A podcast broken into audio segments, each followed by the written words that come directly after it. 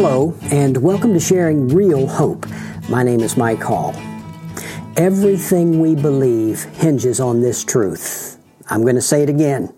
Everything we believe hinges on this truth. It must be a very important truth. And I'm talking about the truth of the virgin birth of the Lord Jesus Christ. That's what it's known as, uh, or the virgin conception of the Lord Jesus Christ. Now, the very first mention of this great truth is all the way back in the first book of the Bible, in Genesis chapter 3, verse 15.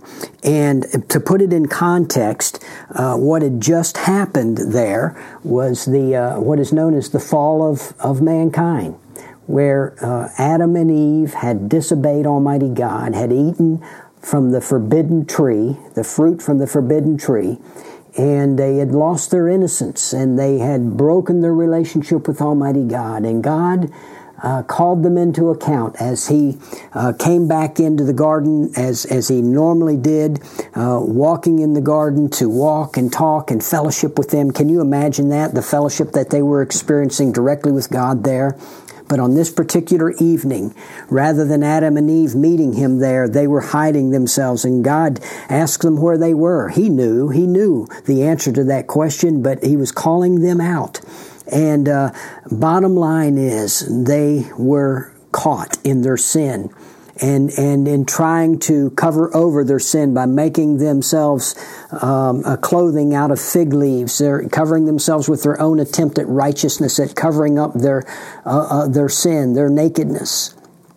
But uh, God, uh, as He called them out, He He told them about the consequences of their sin. And he had warned them ahead of time, in the day that you eat that forbidden tree, you will die.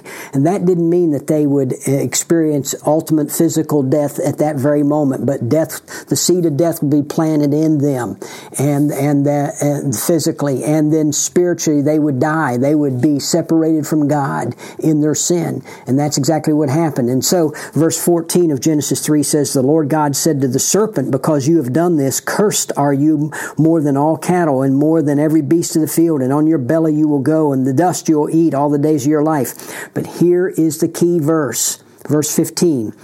God said, And I will put enmity between you and the woman, and between your seed and her seed he shall bruise you on the head, and you shall bruise him on the heel. And one uh, translation says, He shall crush your head, and you will bruise his heel. And that, of course, was a, um, a prophecy of, of the crucifixion of Christ, where at the crucifixion of Christ, his heel, so to speak, was, was bruised. It was just a temporary thing. His death uh, was something that was pre planned by God, and that he would rise the third day in victory, and he would be dying for the sins of, of those that would believe. But but Satan's head at that point would be crushed. But notice what it says. He's going to put enmity between the serpent and the woman and between her seed and, and the serpent seed. Look, uh, her seed, you know that in reality, the seed in the birthing, in the, in the reproduction process is the man's. The man is the one that contributes the seed. So why is he saying the seed of the woman?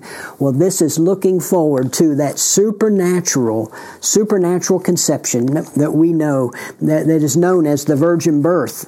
And if we go to Isaiah chapter 7, verse 14, uh, here in Isaiah 7:14, we have a prediction again, a very specific prediction, and it was some 700 years or so before the birth of Christ. Uh, here's what Isaiah 7 uh, verse 14 says, and uh, the, the prophet Isaiah is dealing with King Ahaz here, and uh, he says this Therefore, the Lord Himself will give you a sign. And that sign was to Ahaz, that God was at work. Uh, uh, Ahaz had refused a sign, so to choose a sign. God gave him a chance to choose a sign there in that particular context uh, as, as enemies were coming against King Ahaz, and God said, I'm going to take care of them, and I want to give you a sign to tell you that, and, and you choose a sign, anything you want. And Ahaz, in false humility, said, No, I can't choose a sign. And so God says, Therefore, I'll give you a sign of something that's going to happen far in the future Behold, a virgin will be with child and bear a son, and she will call his name Emmanuel. And Emmanuel literally means God with us. And so 700 years before the birth of Christ, uh, Isaiah uh, uh, prophetically gives this prediction that God has given him that a virgin would conceive, and that's impossible. A virgin can't conceive. A virgin cannot conceive. That is a natural impossibility. So this is a supernatural thing. A virgin would conceive and would bear a son, and to be more specific, his name would be God with us, Emmanuel. And so, that prophecy was fulfilled as we read Matthew chapter 1, verses 18 to 25. Here's what it says. Now, the birth of Jesus Christ was as follows. When his mother Mary had been betrothed or engaged to Joseph before they came together sexually, she was found to be with child by the Holy Spirit. And Joseph, her husband, being a righteous man and not wanting to disgrace her, planned to send her away secretly or divorce her. You know, when they were engaged in those days, it was the same as being married. They just hadn't consummated the marriage relationship yet. And he was going to divorce her, uh, thinking that, that she had done something that she didn't do. But when he had considered this, behold, an angel of the Lord appeared to him in a dream, saying, Joseph, Son of David, do not be afraid to take Mary as your wife, for the child who has been conceived in her, listen, is of the Holy Spirit. She will bear a son, and you shall call his name Jesus, for he will save his people from their sins. Now, Matthew, who's writing this under the inspiration of the Holy Spirit, goes on in verse 22 to say this Now, all this took place to fulfill what was spoken by the Lord through the prophet. Who? The prophet Isaiah Behold, and then he quotes Isaiah 7:14 here, behold the virgin shall be with child and shall bear a son and they shall call his name Emmanuel, which translated means God with us. And Joseph awoke from his sleep and did as the angel of the Lord commanded him and took Mary as his wife. Listen, but kept her a virgin until she gave birth to a son, and he called his name Jesus. And so uh, Mary and Joseph did not have sexual relationships until after Jesus was born, and then they did, and they had other children. Mary was not a perpetual virgin she gave birth to other children. She happened to be a woman that was surrendered to God and that was willing to do what God asked to do. And in Luke chapter 1, verses 26 to, to 38, we have another version of that. Now, in the sixth month, uh, the angel Gabriel was sent from God to a city in Galilee called Nazareth to a virgin, engaged to a man whose name was Joseph of the descendants of David, and the virgin's name was Mary. And coming in, he said to her, Greetings, favored one, the Lord is with you. Anytime God comes to us and is going to use us, we are favored, aren't we? We're always favored by God, and she was favored by God in this. This is a young woman, maybe a teenage woman, who is engaged to be married. But she was very perplexed at this statement and kept pondering what kind of a salutation this was. The angel said to her, Do not be afraid, Mary, for you have found favor with God. Again, anytime God wants to use us, we found favor with Him. He doesn't have to, doesn't need us, but He chose to use Mary in this situation. And so Gabriel says, And behold, you will conceive in your womb and bear a son, and you shall name him Jesus. He will be great and will be called the Son of the Most High. And the Lord God will give him the throne of his father David, and he will reign over the house of Jacob or Israel forever, and his kingdom will have no end. Mary said to the angel, This is a normal question. How can this be since I am a virgin? You know, how can you get more plain and clear than that? There have been people that have questioned, you know, they said this, this word could go either way, et cetera, et cetera. And just uh, referring to a young woman. Well, in the Hebrew, well, here it's very specific. She's saying she's a virgin, someone that's never been with a man. The angel answered and said to her, the Holy Spirit will come upon you, and the power of the Most High will overshadow you, and for that reason the Holy Child shall be called the Son of God.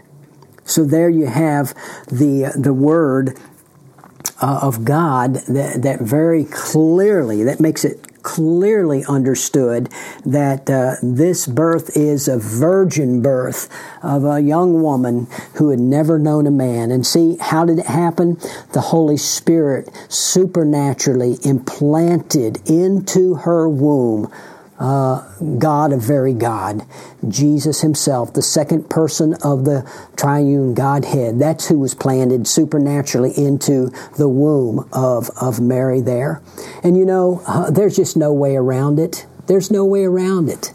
Uh, the very validity of Scripture rests on this. If, if it wasn't a virgin birth, the Scripture lied. How can you look at these verses and not see that it explicitly is saying that a woman who is a virgin gave birth to a son? And so uh, either the scriptures are true or they're not. They're valid and can be depended on or trusted or not. It's obvious that he was absolutely not the son of Joseph. And he was absolutely not a human that somehow the other, in the process of time, became divine. Um, and and uh, it's obvious that, that there wasn't, as in some of the uh, previous literature outside of the Bible, a, a God, small g, that came down and had sex with a woman and had a baby. That's not what this is. This is the supernatural act of the third person of the Godhead, the Holy Spirit, who supernaturally, mysteriously planted an embryo who was God of very God there. So there's reasons why the virgin birth was a necessity. Josh McDowell, in a book that he wrote, and I found this uh, on uh, on a website called bethinking.org, gave some reasons why the virgin birth was a necessity. Reason number one is the pre-existence of Jesus. Jesus pre-existed and had to have a way to get here, and that was the way. Number two, Jesus' sinless nature. You see, if, if, if Mary or Joseph had had anything to do with this, uh, he would have been tainted with sin. But see, he was planted supernaturally in Mary's, uh, in Mary's womb and was delivered to us through that process of childbirth, but he did not uh, take on the taint of, of human nature, the fallen. He was a sinless one. And then number three, uh, G- it was necessary because Jesus' legal right to the throne of David. In Jeremiah 22, verses 28 to 30 says that no one in the line of King Jeconiah uh, could have a right to the throne of David. Joseph was in that line, so it would have taken away the right to the king to to uh, to the throne of David if he would have come from Joseph's line, but he didn't. Well, the virgin birth is such a, an important, important truth and doctrine of the Christian faith. And as I said in the beginning, everything hinges on it. Everything rises and falls on it. I'm so glad that we can see the sovereign work of God apart from any human action here as He brought His Son into this world. He came to live, to live a perfect sinless life and to die a substitutionary death for all of those who would believe in Him to pay for our sins. I'm so glad of that aren't you? Praise the Lord. Well, until next time, God bless. Thank you for listening to this edition of Sharing Real Hope. We hope that you were encouraged in your walk with Christ by what you heard. Please take a moment to email us with your questions, prayer requests, and comments.